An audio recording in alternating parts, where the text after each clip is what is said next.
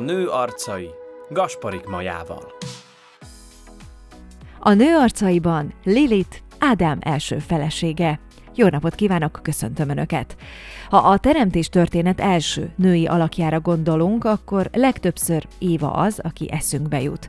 A kultúránkban, a köztudatban azonban van egy hiányzó láncszem, akit úgy hívnak Lilit azaz Ádám első felesége. De ki is volt ő, és miért tudunk róla olyan keveset?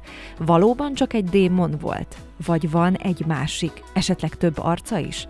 Értelmezés tekintetében új Lilit van születőben?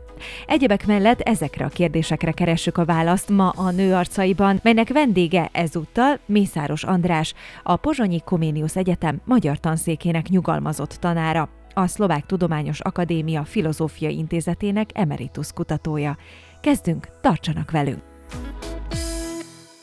Egy olyan szeméről fogunk beszélgetni, egy olyan alakról, akiről én egyébként az önóráin hallottam először, és ennek pontosan tíz éve, mert hogy 2013-ban kezdtem az egyetemet, és most 2023-at írunk, és hát Lilit személye, személyisége, az ő karaktere, az engem azóta nem hagyott nyugodni, és amikor legelőször behozta ezt az alakot, akkor én így fölkaptam a fejem, mert hogy soha nem hallottam előtte Lilit személyéről, és azt gondolom, hogy nem én vagyok az egyedüli. Mi a tapasztalat, tanár úr? Igen, én is, amikor valakinek így egyetemen kívül köznapi beszélgetésekben említem Lilit nevét, akkor ilyen tágra nyílt szemekkel néznek rám, hogy miről van szó. Sőt, néha úgy idézőjelben szakmabeliek, hát akik foglalkoznak mondjuk bibliatörténettel, teológiával, azok is nagyon, nagyon gyakran a, csodálkoznak, hogy miről is beszélek egyáltalán. Különben az, hogy tíz év volt, hát ez nagyon jó, mert ennek az én memóriámban nem működik ilyen jól, de örülök neki, hogy mégiscsak valamit, valami eredménye van annak, amit beszéltem. Mindjárt az elején el kell mondani, hogy hogyha a Lilitről fogunk beszélgetni, akkor előre figyelmeztetnem kell a hallgatókat, hogy nem fognak kapni egyértelmű Lilit képet, mert nincs egyértelmű Lilit kép. Különböző egyrészt másként szerepel mondjuk egy sumér akkád hagyományban, másként szerepel a zsidó hagyományban, tehát a biblikai, a midrás hagyományban, másképpen a zsidó folklórban, másképpen az egyéb, egyéb folklórban, a néphagyományban. Nagyon sok lexikon is felemlíti főként ezt a démonikus jellegét, és persze, amit majd szeretnék külön erről beszélni, az irodalmi lilit. Tehát, hogy irodalomban mikor jelenik meg a képzőművészetben is, és milyen, milyen szerepben. Az egyik ok, ami miatt nagyon sok kép van előttünk, a másik pedig az, hogy valamiképpen, annak ellenére, hogy nem ismerik őt, Lilith mégiscsak oda tartozik a irodalmi archetípusok sorába. A fér, érdekes módon a férfi archetípusokat ismerjük. Don Juan, Faustot, Robinson, ezeket ismerjük, de Lilith vagy nem jön szóba. És ahogy a férfi archetípusok is a modernitásban jelennek meg, akkor, amikor a, akkor, amikor a modern filozófia a gondolkodás szubjektumává a férfit teszi, és a cselekvés szubjektumává, valójában a férfi az az omnipotens, ami az Isten volt valamikor korábban. A nő, tehát a Lilith az kicsit később jelenik meg a modernitásban, akkor, mikor a nő tematizálódik a, a politikai gyakorlatban, a filozófiában, az irodalomban és, és máshol is. Tehát ezt a különböző szempontokat valószínűleg figyelembe kell vennünk. Igen, és hát ez is nagyon érdekes, hogy, hogy akárcsak én is rengeteg jegyzetet készítettem a mai beszélgetéshez, rengeteget olvastam, és pontosan igaz, igaz, amit mondott, tehát, hogy nincs egy egységes kép, nincs mm. egy, és egyébként maga a forrás is, ahonnan lehet tájékozódni, illetve a források, azok sem egyértelműek, és tulajdonképpen mondhatjuk azt, hogy Lilit képe, vagy hogy ki is igazából Lilit, az, az még mindig nem teljesen tiszta. Tehát, hogy már mindent leporoltunk erről a névről, erről a, erről a szeméről, erről a női, női képről nem poroltunk le. Hát általában az ilyen alakoknál, Tehát egy kultúrtörténeti, vallástörténeti, folklorisztikus, meg irodalmi alaknál rengeteg olyan aspektus van, ami csak úgy időközönként merül föl, vagy, vagy később, és módosítjuk néha a képet róla. Valójában én is legelőször Lilittel, mellékes megjegyzőm is rengeteg jegyzetet készítettem, bevallom őszintén, mert amit tudtam róla, az nagyon kevésnek tűnt. Gondoltam, hogy egy órát beszélgetünk, akkor mégiscsak valamilyen pontos háttérre szükség van. Egy irodalmi műben találkoztam vele először. Kezdhetem ezzel a Természetesen, igen. Van egy kedvenc íróm, akit manapság kevesen olvasnak, ha bár annak idején, amikor ő még élt, akkor minden művét lefordították magyarra, Anatol Francról van szó, sőt, még van egy olyan műve is, ami franciául nem is jelent meg, meg magyarul megvan, de most nem irodalom történeti órát tartunk, és Anatol Francnak van egy novellája, ott az a címe, hogy Lilith lánya. És ez arról szól, hogy egy fiatalember kétségbeesésében elmegy valamikori tanárához és gyóntató papjához, aki nyugdíjas és már vidéken él, hogy hogy bevallja neki egy tapasztalatát, amivel nem tud mit kezdeni. Nagyon röviden arról van szó, hogy ö, beleszeretett egy nőbe, pontosabban a barátjától elcsábított egy nőt, ö, aki, aki ö, ami csodálatos élete volt vele, de a nő egy idő után egyszerűen faképnél hagyta és nem tudta, hogy mit kezdjen ezzel az egésszel, és elmegy a gyóntatóhoz, és elkezdi mesélni, hogy milyen volt az a nő, és mondta, hogy, hogy valójában nem is volt szerelmes belé soha, mint a nő ő belé, de hogy olyan, olyat kapott tőle, amit semmilyen más élőnőtől nem kaphatott volna, és amikor a gyóntató papnak elmondja, hogy egy amulettet viselt a nyakában az a hölgy, és ilyen vörös föld volt benne, és akkor kiderült, hogy ez az a föld, amiből az anyját Litet az úr megteremtette Ádámmal együtt, és erre a pap fölcsillan a szem, hogy az ő elmélete, hogy eddig erről senki nem beszél, és az egyház nem akarja elfogadni, és hogy írt egy nagy tanulmányt, és nagyon reméli, hogy az egyház el fogja fogadni. Lényegében két poénja van az egésznek. Az egyik az, hogy a püspök választ ír a papnak, ahol megtiltják, hogy ez publikálja ezt a nézetét, mert Lilit nem illeszthető be a katolikus hagyományba.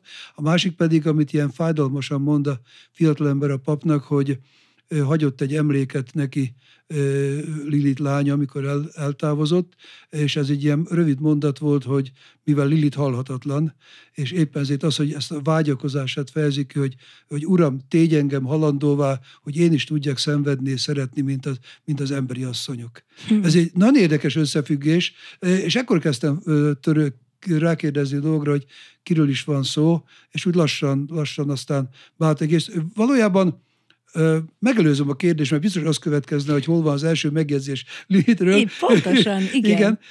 És utána néztem pontosan a Bibliában, ugyanis a bibliai teremtés történetnek két változata is van.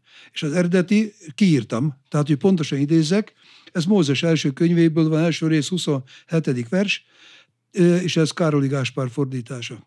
Protestánsként ezt használom. Nagyon szép nyelvezet. Teremté tehát az Isten az embert az ő képére, Isten képére teremté őt, férfiúvá és asszonyjá teremté őket. Ő idézett bezárva. És azt jelenti, hogy pontosan úgy, ahogy Ádámot, Évát is ugyanabból a földből, agyakból gyúrta, és férfinak és asszonnak teremtette, ami mindjárt fölvet még egy kérdés, amit most nem fogunk boncolgatni, mert ha, ha Isten a saját képére teremtette az embert, asszonynak és nőnek, férfinak és nőnek teremtette, akkor az Isten is dupla nemű, két nemű, hím és nő nemű, ha saját képére, ha csak nem csiga, éti csiga, most mhm. elnézést, ez is a durva hasonlatért. Tehát az első, és csak jó néhány versel később van az, amikor más forrásokból tudjuk, hogy Lilith adta Ádámot, akkor teremtette meg Ádám oldalából, a korai fordításokban oldalborda van, de modern fordításokban oldalából Évát feleségül, húsából, húsvéréből vér. Igen, és akkor itt látunk is egy hármast, Igen. tehát ahol láthatjuk ugye Ádámot és Évát, tehát hogy innen ismerjük legtöbben a történetet, és akkor itt van Lilit, akiről tényleg nem tudtuk azt, vagy nem tudjuk, vagy általában az emberiség ezzel nincs tisztában, igen. hogy igen, ott van egy, egy férfival egyenlő nő. Öm, azonban azt tudjuk most már, hogy ö, nem biztos, hogy célszerű lett volna őt meghagyni a történetben, hmm. és, és ö, és úgy alakítani, úgy alakítani a, akár az emberiség történetének a megírását, vagy a megismerését, hogy szerepeljen mondjuk egy nő, aki aki ugyanúgy a földből, abból a vörös, Igen. agyagos földből lett teremtve. De miért? Hát igen, ez van egy nagyon erős ilyen férfi központú hagyomány az európai kultúrában, és ez érdekes módon megjelenik már a legelején, tehát ha még nem jutunk el a 8.-10. századig, azik a forrási könyvben, majd szeretnék felolvasni egy részletet, ahol pontosan le van írva az a történet, amit, amit ma ismerünk Lilitről. Tehát a korai értelmezésekben, a midrásban, ezt tudjuk, a midrás az a zsidó hermeneutika, exegetikus hagyomány, ahol próbálják értelmezni a, a Szentírást, és ott is az van, hogy Ádámot és Lilitet teremtette az Úr, és a midrás szerint az első este maga elé hívta az Úr Lilitet, és megparancsolt neki, hogy vesse alá magát Ádámnak, és Lilit ezt megtagadta, és miután megtagadta, akkor, akkor Azért tagadta mert a, legalábbis a midrás hagyomány szerint abba az agyakba, amiből teremtette őt, belekeveredett a Samael nyála. Samael ez egy arkangyal volt, egy bukott arkangyal, és ezért Samaelt hívják is Isten mérgének, meg, meg ilyen különböző más neve is vannak, és ezért el, hagyta a paradicsomot Lilit, éppen ezért halhatatlanná is vált, mert ő nem evett a tudás fájának a gyümölcséből, de és mivel eltávozott, utána Ádám panaszkodott az úrnak, és úr mondta, hogy utána küldött három angyalt, neveik most nem jutnak eszembe, de ez most mellékes kérdés, akinek a nevei aztán majd különböző amuletteken szerepelnek később, hogy hozzák vissza őt, és utol is érik őt. És ugye fontos szerepük is lesz a későbbiekben. Igen, igen fontos szerepük van hármuknak, ennek a három angyalnak, és ő, hogy jöjjön vissza, de ő, Lilith vagy megtudta az úr titkos nevét, és a titkos nev válaszolt, megtagadta, viszont utána azzal büntette őt az úr, hogy mivel Lilithnek nagyon sok utódja volt kívül a sivatagban, meg a tengereken, hogy ezeket a gyerekeket öljék meg, és ezért vált aztán olyan démonná Lilith ebben a hagyományban, aki bosszúként, azért, hogy Isten megöli a saját gyerekeit, megöli az ember gyerekeit. És ott, ott van ez a hagyomány, hogy amulettet kell akasztani a gyerekek ágyára, és ott vannak a három, három angyalnak a neve, akik, akik ha meglátja Lilit, akkor nem bántja a gyerekeket. Igen, tulajdonképpen a gyermekágyi halál hoz, hozzákötik tulajdonképpen Lilith nevét. Igen, igen, igen csinálják. Hát igen. általában akkor, amikor ez egy nagyon ősi kulturális hagyomány, hogyha nem ismerünk, nem ismerjük a konkrét pontos okát valamilyen betegségnek, kornak, vagy bármilyen jelenségnek, akkor kitalálunk valami hordozóját. És mivel a kultúrák, a primitív kultúrák általában ilyen antropomorf jellegűek, tehát valami olyan alakot találnak, ami hasonlít az emberhez. És a Lilith pedig hasonlít. Igen ám, viszont ami feltűnt, és nagyon érdekel, hogy a tanár úr mit gondol róla, tehát Lilith titkos nevén szólította az urat. Igen. Tehát engem laikusként, mezei, mezei emberként ez arra enged következtetni, hogy valami olyan tudásnak a birtokában állt, amiben, amiben például Ádám nem.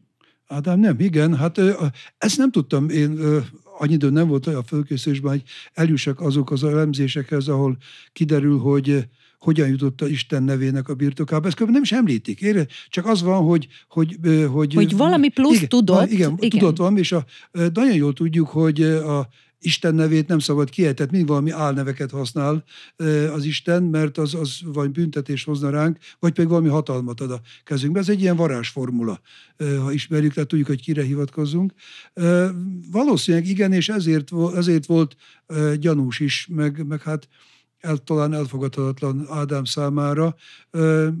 Most Egyelőre hagyjuk mellékszálon azt a kérdést, hogy melyik Ádámról van szó. Ha esetleg marad időnk, akkor néhány mondatot beszéltünk róla, mert a a kultúrtörténetben ismeretes még egy Adam Kadmon nevű alak is, tehát az ős Ádám, aki megelőzte ezt az Ádámot, és akibe, akibe egyesült az emberiség minden tulajdonsága. De ez majd egy másik kérdés lehet. Tehát, hogy bonyolítsuk a dolgot, csak Igen. azért mondtam. És hát valóban, ha még visszatérünk egy kicsit ehhez a bizonyos történethez, hmm. és benne maradunk abban a cselekményszában, hogy tulajdonképpen ott áll egy Ádámunk, és ott van egy Lilitünk, Igen. akik ugye egyesülnének. Igen. Bár ugye ez is nagy kérdés, hogy vajon utólag egyesültek-e, mert egyes források viszont ugye azt mutatják, hogy miután, miután Ádám megharagudott Évára, amiért Mhm. kikerültek a para, paradicsomból, vagy ami miatt kilettek űzve, ugye ez is kérdéses, Mhm. é, utána Ádám többször visszatért Lilithhez. Ö, Vannak ö, irodalmi ö, feldolgozása ennek az angol irodalomban a 19. század végén. Ö, Tehát a, a hogyha előre futunk, akkor az is elmondhatom, hogy például az egyik leghíresebb ilyen poéma az ö, Gabriel Rossetti ö, szecessziós angol költő, aki ilyen olasz, név, olasz volt, de angolul írt, Angliában élt, akinek van Lilithről két nagy verse, és az egyik versében például ö, arról ír, hogy Ádám és Lilith ragyogó, ragyogó gyermeket nemzettek, míg Ádám és Éve Káin és Ábelt. Tehát a testvérgyilkos párt. Tehát, hogy ő, ami azt jelenti, hogy valami, valami nagy bukás volt ezzel összefüggésben. És van még egy másik, majd később, azt hiszem, hogy a Browningnak van ilyen, ilyen verse, ahol, ahol összehozza összehozza Ádámot, Lilitet és Évát, és a Ádám egyik oldalán, Éva másik oldalán Lilit ül, és a kiderül a versből legalábbis a Browning, ez a 1980-as évek, 1870-es, 80-as évek, ha jól emlékszem, abból kiderül, hogy valójában Ádámot Éva nem is szerette, hogy Lilit volt az, aki szerette Ádámot. Azért belegondolunk ebbe, ebbe a szerelmi történetbe, és egy kicsit ilyen hogy mondjam, Mondhatjuk szerelmi háromszög. Szerelmi háromszögbe, és nem csak arra, hogy, hanem a szerelem tulajdonságaiba, hogy Éva az, aki állítólag hű társként mindig Ádám mellett van, és ő az, aki hazudik, és Lilith, aki képes az őszinteségre, az a valódi szerető. Tehát itt valószínűleg újra kell értelmezni a, a intimitásnak néhány, néhány kérdését, hogy hogy is van ez a férfi és a nő, és egyáltalán bármilyen szerelmes pár között, hogy mennyire fér, be, fér bele az őszinteség, mennyire fér bele a hazugság az ilyen dolgokba. Kicsit most túlmentünk a Lilith kérdésen, de De hogy innen ered? De, de innen, innen eredhet valószínűleg, mert, mert ha valaki, mint Lilith, nagy tudással bír, és autonóm személyiség, az autonóm személyiségek általában nem hazugságra építik fel az életüket és a karrierjüket, hanem mondjuk hogy őszinteségre, nyíltságra és korrekt kapcsolatokra. Tehát azért mondom, hogy az intimitásnak ott más, a, más valószínűleg a szerepe. Behozott egy nagyon érdekes gondolatot, aminél egy kicsit akkor, akkor itt maradnék. Tehát most van itt az ideje igazán annak, hogy újraértelmezzük akár a női öntudatot, illetve a női-férfi kapcsolatokat, azok, azoknak valódiságát, és a nő a nőiség aspektusait? Tehát, hogy valahogy most érett meg arra a világ, hogy szembe merjünk nézni ezzel a, ezzel a bizonyos Lilit képpel? Hát ez már több mint száz éve tart, amikor próbálunk szembenézni vele különböző módokon, de azért nagyon szívesen, csak előtte még szerintem, hogy a forrásokkal tisztában legyünk, mert a hallgatók föltezzük, hogy valószínűleg a több, nagyobb része nem ismeri az egész történetet. Tehát én felolvasnám, kiírtam magamnak azt a, azt a szövegrészt, ahol teljes egészében le van írva ez a Isten, Ádám, Lilit háromszög hogyan történt, és ezekkel, a, ezekkel az angyalokkal, üldözik őt, mert utána erre épül az egész irodalom, és minden más értelmezés. Ez pedig egy nagyon érdekes irodalmi mű, az, az irodalom történet szerint valamikor a időszámításunk 7. és a 10. század között keletkezett. Ez a úgynevezett Ben Sira alfabetika, vagy Ben Sira ABC, tehát a főszereplő Ben Sira. Amitől ugye megijedtek egyébként. Igen, igen, igen, ez, igen, igen, ez igen, igen. Na, és a, igen. én kiírtam ezt a, ezt a szöveget, mert valószínűleg ez el fog tartani kb. másfél percig, vagy két percig, de érdemes végig, végighallgatni. Ugye és ez a, ez az, az a formája a Lilith legendának, akire mindenki hivatkozik. Mert a Bibliában egy-egy mondat van csak, és az nagyon kevés ahhoz, hogy arról beszélhessünk. Így szól a történet. Nem sokkal később a király ifjú fia megbetegedett, és Nabukodonozor, tudjuk ez ki volt, így szólt. Gyógyítsd meg a fiamat, ha nem teszed, megöllek. Ezt mondja Ben Sirának. Ben Sira azonnal leült, és írt egy amulettet a szent névvel, megint csak bejön a, a titkos név, és ráírta az orvostudományért felelős angyalok nevét, alakját, képét, szárnyát, kezét és lábát. Nabukodonozor ránézett az amuletre, kik ezek? Az orvos tudományért felelős angyalok, és mondja a neveket, ez az a három angyal, aki üldözte Lilitet. Miután Isten megteremtette Ádámot, aki egyedül volt, azt mondta, nem jó az embernek egyedül lenni, ez Mózesre való hivatkozása első könyvre. Ekkor teremtett Ádámnak egy nőt a földből, ahogyan magát Ádámot is megteremtette, és Lilitnek nevezte el. Ádám és Lilit veszekedni kezdtek. A nő azt mondta, nem fogok alul feküdni.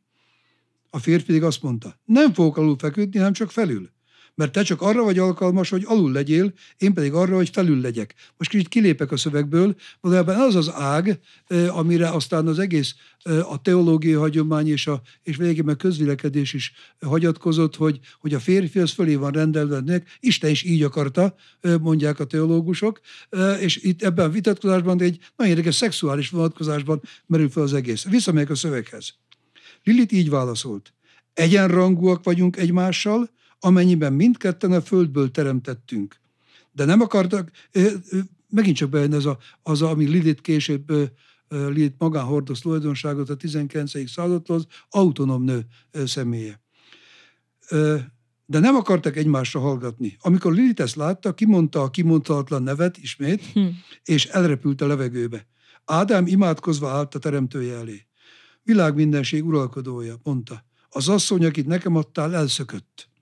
A szent áldott legyen ő, azonnal elküldte ezt a három angyalt, hogy hozzák vissza a nőt. Mondta a szent Ádámnak, ha a nő beleegyezik, hogy visszajöjjön, rendben. Ha nem, akkor hagyja kell, hogy naponta száz gyermeke meghaljon.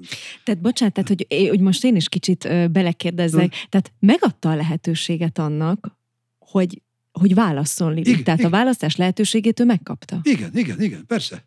Igen, és itt az a kérdés, hogy ki mit választ ebben az esetben, és ki merre indul el. Na és akkor küldi azt a három angyalt, az angyalok eladták Istent, és üldözőbe vették Lilitet, akit a tenger közepén értek utol, a hatalmas vizekben, amelyben az egyiptomiaknak meg kellett fulladniuk. Ez egy későbbi történet, ismerjük, amikor Mózeséket üldözik. Elmondták neki Isten szavát, de ő nem akart visszatérni. Az angyalok azt mondták, belefolytunk téged a tengerbe. Hagyjatok engem, mondta az asszony, engem csak azért teremtettek, hogy betegséget okozzak a csecsemőknek. Ha a csecsemő hímnemű, születése után nyolc napig uralkodom felette, ha pedig nőnemű, húsz napig. Amikor az angyalok meghallották Lilith szavait, ragaszkodtak hozzá, hogy menjen vissza. Ő azonban megesküdött nekik az élő és örökkévaló Isten nevére. Ha meglátlak benneteket, vagy neveteket, vagy alakotokat egy amuletben, nem lesz hatalmam azon a csecsemőn. Azt is vállalta, hogy minden nap száz gyermeke meghal, mármint Lilith gyermeke. Ennek megfelelően minden nap száz démon pusztul el, és ugyanazonokból írjuk az angyalok nevét a kisgyermekek amuletjeire. Amikor Lilit meglátja a nevüket, eszébe jut az esküje, és a gyermek meggyógyul. Ez az egész hosszú idézet uh, Benesirától, amiben ugye van nagyon sok van rejtve. Egyik az a vita Ádám és Lilith között, hogy ki, ki az, aki felülrendelve legyen. Persze itt mondjuk egy szexuális vonatkozásban, ki egyen felül, ki egyen alul, de hát általában szimbolikusan is olvassuk ezeket a szövegeket, és a másik pedig az, amikor fölvállalja, hogy önmaga akar lenni, és itt alakul ki a másik kép, ami párhuzamosan a Lilith hagyományban a démon jelleg. Tehát az, hogy ő, ő valamennyi elátkozott lényé válik, egy szukubussá, aki üldözi. Ugyebár szukkubusként is megjelenik, mert van egy olyan hagyomány, hogy a férfiak, ha maguk vannak egy szobában, Igen. akkor megszállja őket, és akkor tehát hatalma van a férfiakon, hogyha maguk vannak. És óvaintik a férfiakat Igen, attól, hogy egyedül maradjanak. Igen. Hát valószínűleg az éjszakai magömlést magyarázták így. És, és ugye eközben pedig már is láthatunk uh, Lilit két arcából elég sokat, ugye egyik ugye a független, bátor, a női emancipáció első harcos, ezt utólag ezt, ezt hmm. Nem tudom, hogy tették hozzá, de hát nyilván ugye ez már egy későbbi, későbbi gondolat, aki ugye nem hajlandó eltűrni azt, hogy, hogy Ádám kerekedjen fölé, és itt valóban a szexuális vonatkozást is látjuk, de úgy egészében szimbolikusan is értelmezhető, illetve rögtön megjelenik ugye ez a bipolaritás, tehát a másik arca, aki a gyerekgyilkos, az éjszakai démon, aki a férjekre, a férfiakra elképesztő ö, nagy veszéllyel van. És akkor tulajdonképpen ennek a két, ö, két aspektusnak valahogy összehozható-e, illetve tehát a jó működik-e rossz nélkül, rossz működik-e jó nélkül, tehát kiegyenlítődés? Kell az egyikhez a másik, a másikhoz pedig az egyik?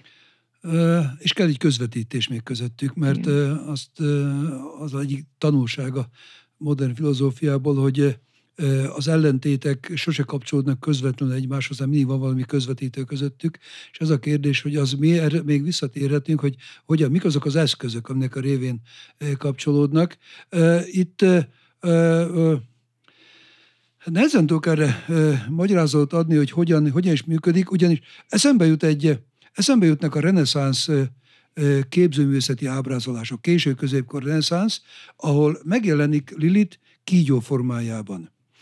Nagyon sok olyan magyarázat is van, például a bűnbeesésre, amikor Ádám és Éva esznek a tudásfájáról, ugye vagy a kígyó, a, sátány, a kígyó képében, de nagyon sok, ugye, vagy, vagy Sámáel ez, az, akinek a nyála benne volt a ö, agyakban, amiből Lilitet az Isten összegyúrta. A másik pedig, ha megnézzük alaposan neked a képeket, ki is gyűjtöttem néhányat, nő fejű ez a sárkány. És vannak olyan magyarázatok, hogy valójában utólag Lilit tér vissza, és így áll bosszút Éván az egész sztoriért, hogy ő az, aki az almát odaadja nekik, és mondjuk ez is egy tanulságos dolog, hogy Éva veszi el az almát.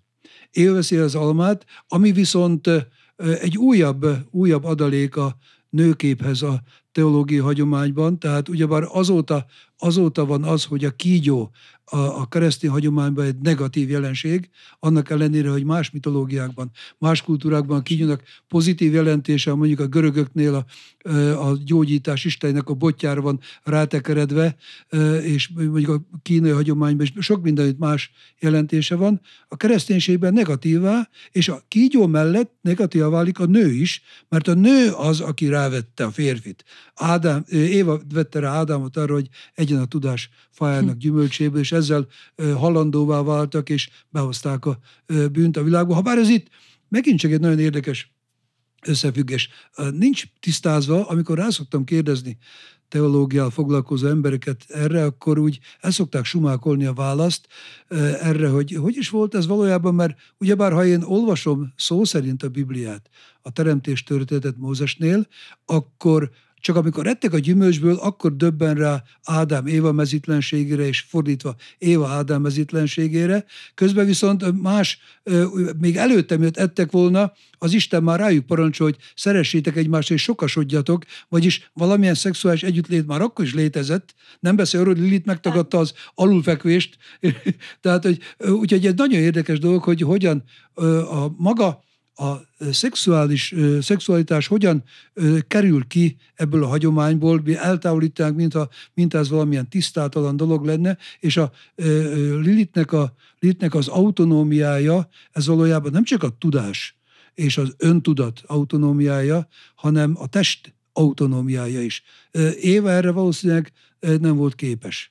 Igen, és hát azt is nagyon érdekes megnézni, hogy már amikor Évát megteremtette az Isten, hogy, hogy milyen, milyen alakot is kapott ő, mm. és így összevetve Lilittel, tehát hogy abszolút két, két különböző nőtípust kapunk, akik nagyon érdekes, hogy értelmezhetőek-e külön-külön, vagy csak úgy, hogyha megnézzük a másikat is közben. Ö, akkor előre ugrok egy kicsit. Jó. Ö, a 19. század végén a, a viktoriánus, tehát az angol kultúrában kialakult egy ilyen sajátságos kettőség. Most megnézem, a, pontosan nem jut eszembe néha név, hogy kinél is volt ez. Ez a, a, házangyala és a, és a, a fém fatál képe, ami aztán később Freudnál is megjelenik, és Freudnak a pszichoanalitikus elméletében a szent és a szajha kettőségének nevezi. Tehát az a, a, a férjének magát alárendelő ház angyala asszony, akiről nagyon sok ábrázolás is van ebben a korban, a 19. század végén, és ez a frivol, a testiségét megmutató, a szexualitás fölvállaló sors nője, aki viszont elsöpör, elsöpör mindent. Ez, ez valószínűleg ott van kettejük, kettejüknél, és a, ha megnézzük az irodalmi hagyomát, például nem, nem szentségrombolás, ha például megnézzük Madásnak a ember tragédiát is, hogy Éva, Éva milyen képben jelenik meg ott, azért őszintén szólva ott valami, valami olyan Azért Madásnak, Madás romantikus gondolkodású tag volt a legnagyobb valószínűséggel, mert, mert ha megnézzük azokat a történelmi színeket és a, a Ádám és Éva viszonyát, akkor valahol mindig az jön be nekem, ami a romantikát jellemezte, hogy a férfi kivetíti a nőbe a saját eszményképét, azt, és azt nem kapja vissza, és mindig csalódik. Mindig csalódik abban a korban, abban az évában.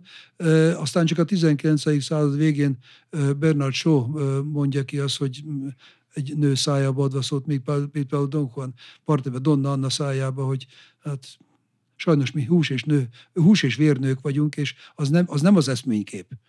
Tehát itt ez a kettőség, kettőség megvan, hogy a Lilit nem akar eszményképként szerepelni. Lilit önmagát adja. És azt nagyon jól tudjuk, hogy önmagunkat adjuk, akkor ellentpontásainkban adjuk magunkat. Tehát már egyszer említettük ezt a rossz és a jó és a, a, a viszonyát, tehát nincs olyan, hogy valaki csak angyal, és valaki csak ördög.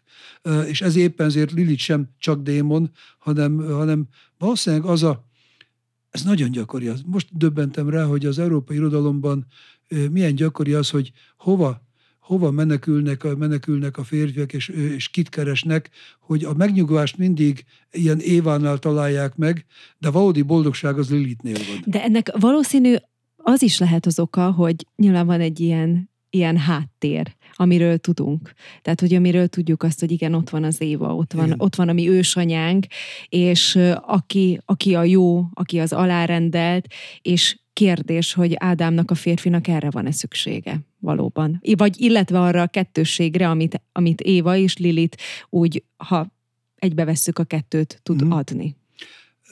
Hát valószínűleg Ádám mind a kettőre szüksége van, nem véletlen, hogy... Ott de nem csak Ádámnak, hanem a nőnek Igen, is. nőnek is, persze, természetes dolog, de nő, nő, én csak azért említettem Ádámot elsősorban, mert az egész hagyomány ilyen férficentrikus, és azért az ő szempontját néztem, hogy hogy is van, hogy is van az egész. Ez a, ez a kire van szüksége? Volt egy jó válaszom, csak éppen most kiesett a, kiesett a fejembe, hogy egy nagyon frappáns válasz erre, erre az egészre, hogy Nyugodtan a, csak keresem. Igen, keresem, keresem a, a, a szót és azt a, azt a gondolatot, mert valószínűleg ez a hagyomány, már tudom, mit akartam, hogy milyen erős ez a férficentrikus hagyomány, amikor a nőt ilyen alávetetként próbáljuk bemutatni, hogy időközönként még ideológiaként is visszatér. Engem nagyon zavar, bevallom őszintén, utóbbi időben, amikor Istenre, hazára, meg a hagyományos családképre utalnak manapság. Hogy mi az a hagyományos családkép, hagyományos család, és ilyenkor én nekem eszembe szokott jutni, most elnézést kérek minden hívő embertől, hogy előttem van József, Mária és kis Jézus. És ha jól tudom, József nem az apja a kis Jézusnak, vagyis egy nagyon érdekes mozaik családról van szó, hm. már a Szent családnál is, hogy akkor valójában kinek is, kinek mire van szüksége, és ki mit, ki mit vállal fel. Most nem akarom behozni ezt a frivol verset, Puskinnak van erről egy nagyon-nagyon frivol verse, Mária teherbeeséséről, mikor a Szentlélek megszállott, és Szentlélek előtt meglátogatja őt a sátán és Gábriel arkangyal is, és csak a poént mondom el, és akkor a poén az, hogy az Úr az nagyon toleráns volt, mert a saját fiának fogadta el Jézust, de ez, ez valóban inkább egy nagyon apokrif hagyomány az egészben. A férfi és a nő is. Az a kérdés mindig, hogy amikor megpróbálunk a másik nemhez kapcsolódni, hogy akkor valamilyen létező, uralkodó és magát hatalommal is átültetni tudó erőnek engedelmeskedünk, vagy pedig megpróbálok autonóm módon. És a Lilith ez pontosan itt van, mert ott van mögött, ott van a választás mögött a legnagyobb autoritás az Úristen. Hm. És ő képes, Lilith képes ellentmondani az őt létrehozó valakinek, aki fölött nincs, nincs senki, és úgy fölvállalni önmagát. És közben ugye visszatérünk az elejéhez, tehát a választást egyébként megadja. tehát a, a Jóisten megadja Igen, a igen, választás igen, persze. lehetőségét, tehát hogy ott van. Nem, nem, nem, nem várja el az engedel, a, a csak és kizárólagos engedelmességet tőle. Igen. Valahol de, elvárja, de megadja mégis a lehetőséget. Megadja, de a pillanatban, amikor Lilit visszatosítja, akkor bünteti őt. Mert a gyerekeit megöli. Igen. Igen, megöli a gyerekeit. Tehát gondoljunk bele azért, a, ö, én nem vagyok nő, de el tudom képzelni azt, hogy anya vagyok, még akkor is, ha démon vagyok, és naponta száz gyereket nemzek, azért mégiscsak a saját gyerekeimet látni, meghalni, és tudom, hogy egy erő pusztítja el, akivel szemben látom, és annak ellenére fölvállalni a saját önazonosságomat, azért az óriási erőre van szükség.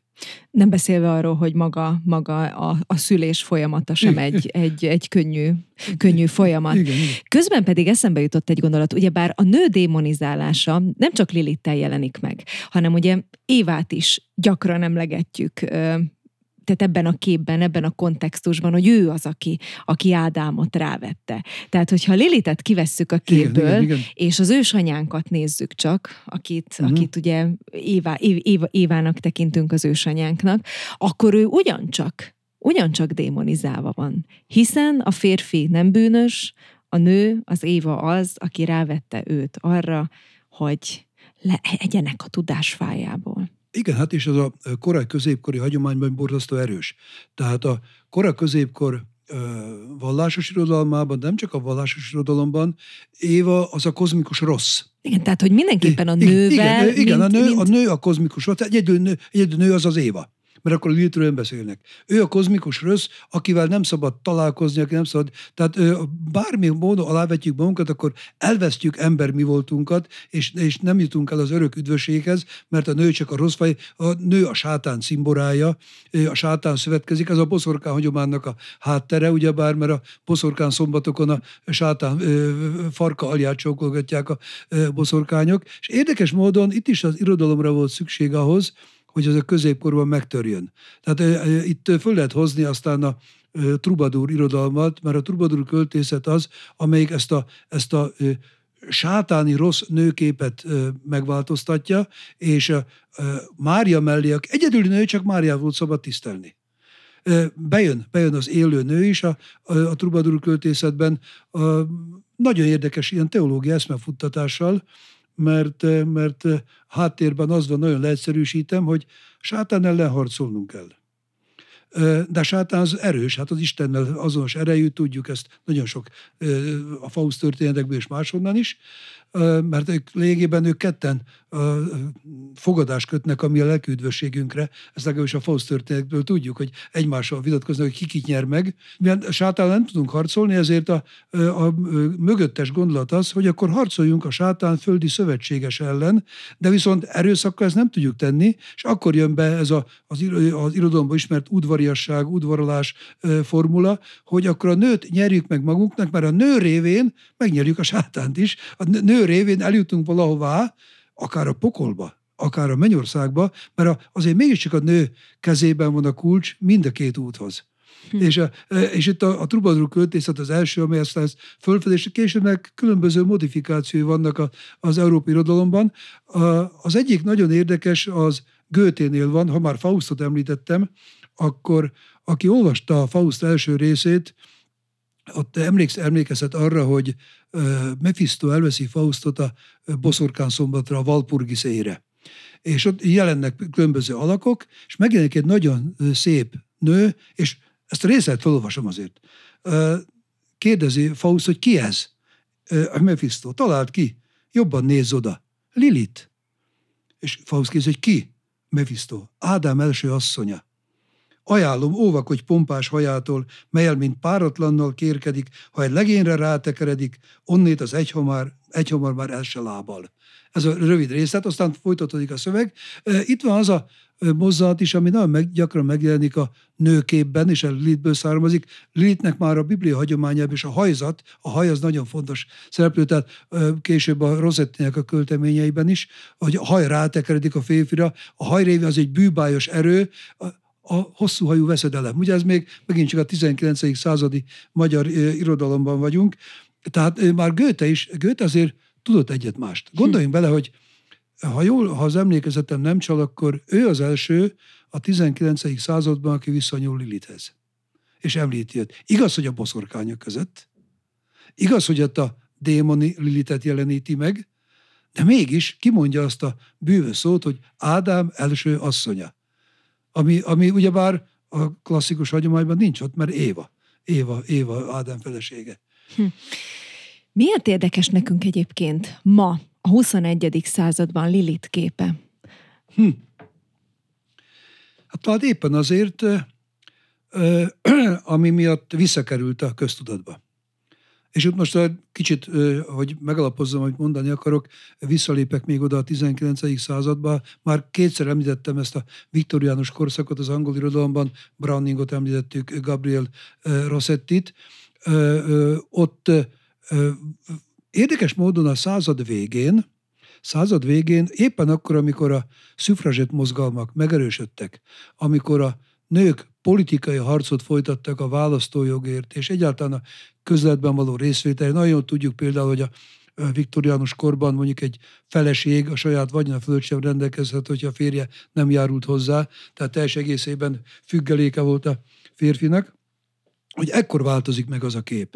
És ami nagyon érdekes, hogy nem csak Lilit képe változik meg, ugyanekkor változik meg az ellenpólus Don Juan képe is az európai irodalomban. Tehát amikor Lilit erősödik, Lilit megjelenik, mint az autonóm nő, Don Juan elveszíti a korábbi omnipotens, mindenre képes jellegét, és valójában lassan kezdi elveszíteni az érdeklődését a nő iránt. Például ebből korból származik G.B. Shaw-nak a Don Juan című John Tanner házassága, az a címe Ember és ember fölötti ember, és ott, ott már Anna vadászik John Tannerra, és nem John Tanner Annára, és nagyon érdekes vége van az egésznek, amit érdemes lenne végig gondolni, de erre most nem lesz időnk valószínűleg, mert amikor végigmennek ennek a ajánlom nagyon sok embernek elolvasni ezt a művet. Nem kell az egészet, van egy betét jelenet, amikor pokolban van Donkon és a és Luciferrel beszélget, és megjelenik Donna Anna is, és megjelenik Donna Anna édesapja és a, a, a, a komtúr, és beszélgetnek a férfi-nő viszonyról. A G.B. Shaw, ha megnézzük a legjelentősebb darabjait, a Don Konrad, ha megnézzük a Pigmaliont, ha megnézzük a Szent Johannát, vagy a Varrenné mesterségét, mindenütt autonóm nő a főszereplő.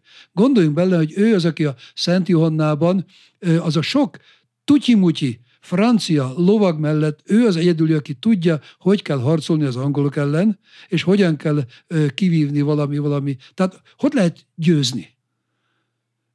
A Varrené mesterségében az a nő, aki aki nyilvánosságot vezet, és a lánya nem tud róla, és fölneveli, lányát és jó nevelést tud neki adni, a dilemma ott adódik, amikor a lánya megtudja, hogy milyen pénzekből, de, de hát úr, én kihasználtam azt a lehetőséget, ami ebben a társadalomban van. És tovább mehetünk a többi GB sor. Ez ott, a, Angli, Angliában a századfordulón volt egy, ez a New, New Woman elmélet és mozgalom, tehát hogy megjelenik az új nő. És itt, itt, itt billen át az egész, itt billen át kultúrtörténetileg, amikor Lilith nagyon jól jön, most ez kicsit durván fogalmaztam, nagyon jól jön a feminista mozgalmatnak ahhoz, hogy lám-lám, van egy kultúrtörténeti képünk, példánk arra, hogy aki ráruházhatjuk azt, amit el akarunk érni ez az, ez az autonóm nőképe. Újraértelmezhető tulajdonképpen most a 21. században Lilithnek a képe, illetve már újraértelmezőben van? Igen, annyiban van újraértelmezőben, hogy közben persze a, a démon jelleg is megmaradt.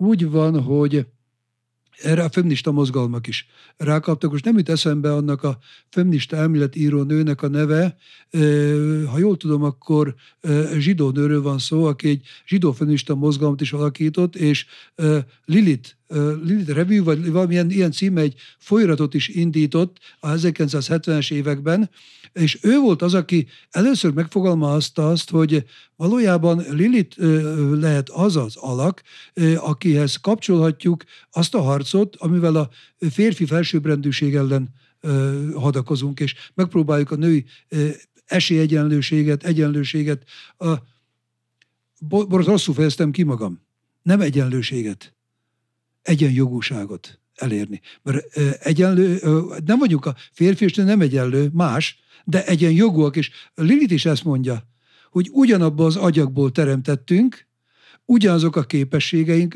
ugyanaz, ugyanazok a lehetőségeink vannak, csak másként próbáljuk elérni. És ugye elképesztő érdekes az is, hogy, hogy minden egyes korszakban kellett hozzá az irodalom, vagy kellett hozzá maga, maga a művészet, uh-huh. hogy kapjunk egy adott ábrázolást Lilitről például. És ha megnézzük, akkor maga Lilit képe, akár a, a képzőművészetben, ahogy megjelenik, mert talán az irodalomban, de majd javítson ki, ott azért nem, bocsánat, nem, mégsem. Tehát ugyanúgy a képzőművészetben is megjelenik ez a démonizált Lilith kép, viszont amilyen gyönyörűnek ábrázolják, mert hogy a Lilith képek nagy része az egy gyönyörű nőt Igen. mutat. Mondjuk előttem van Gabriel Rossetti képe a 19. század végéről, egy gyönyörű, vöröshajú, ne felejtsük el, vöröshajú nő, ez is, ez is egy jellegzetes toposz, hogy az a csábító nő az vöröshajú, mert az a, nagyon sokszor európai kultúrtörténetben a vöröshajúság az valami rossznak, a romlottságnak volt a, volt a jelképe, és az az érdekes, hogy ez a démoni jelleg, ez a, ez a csábító, a ellenállhatatlan erő, ez megjelenik a reklámiparban is a reklámiparban. Ha megnézzük például a filmekben is máshol is, a illatszer márkáknál is máshol is, akkor nagyon gyakran ott van, hogy és leggyakrabban kígyó formában jelenik meg, vagy kígyó tekeredik egy mesztelen, mesztelen nőre, a, a Dior reklám, sok minden mást láttam már ilyet, vagy meg nézzük meg azt, hogy, hogy autószalonok vannak, az autók, kiállított autókon bikinis lányok heverésznek, tehát megint csak föl van használva a nő, föl van használva és a nő, valami De ez már egyébként bizony benne, hogy megdőlni, megdőlni látszik hamarosan, és Na. mert hogy most már nagyon sokan odafigyelnek arra, hogy bizony ez a nőkép, ez ne, illetve maga a nő és a női test az ne egy, ne egy árucik legyen. Igen, igen. igen az igen, csak ugyanakkor, mivel kb. egy 2000 éves hagyományról van szó, minimálisan 2000 éves hagyományról, mint a kereszténység létezik. Nagyon nehéz kiülni ezt a képet, tehát gondoljunk bele, hogy a szimbólumrendszerünkben is benne van. A szimbólumokat használunk, az, aki ismer ezeknek a jelentését, akarva akaratlanul asszociál az ilyenekre. Mit tudom én, láttam egy filmet, a macskanő, ha jól emlékszem.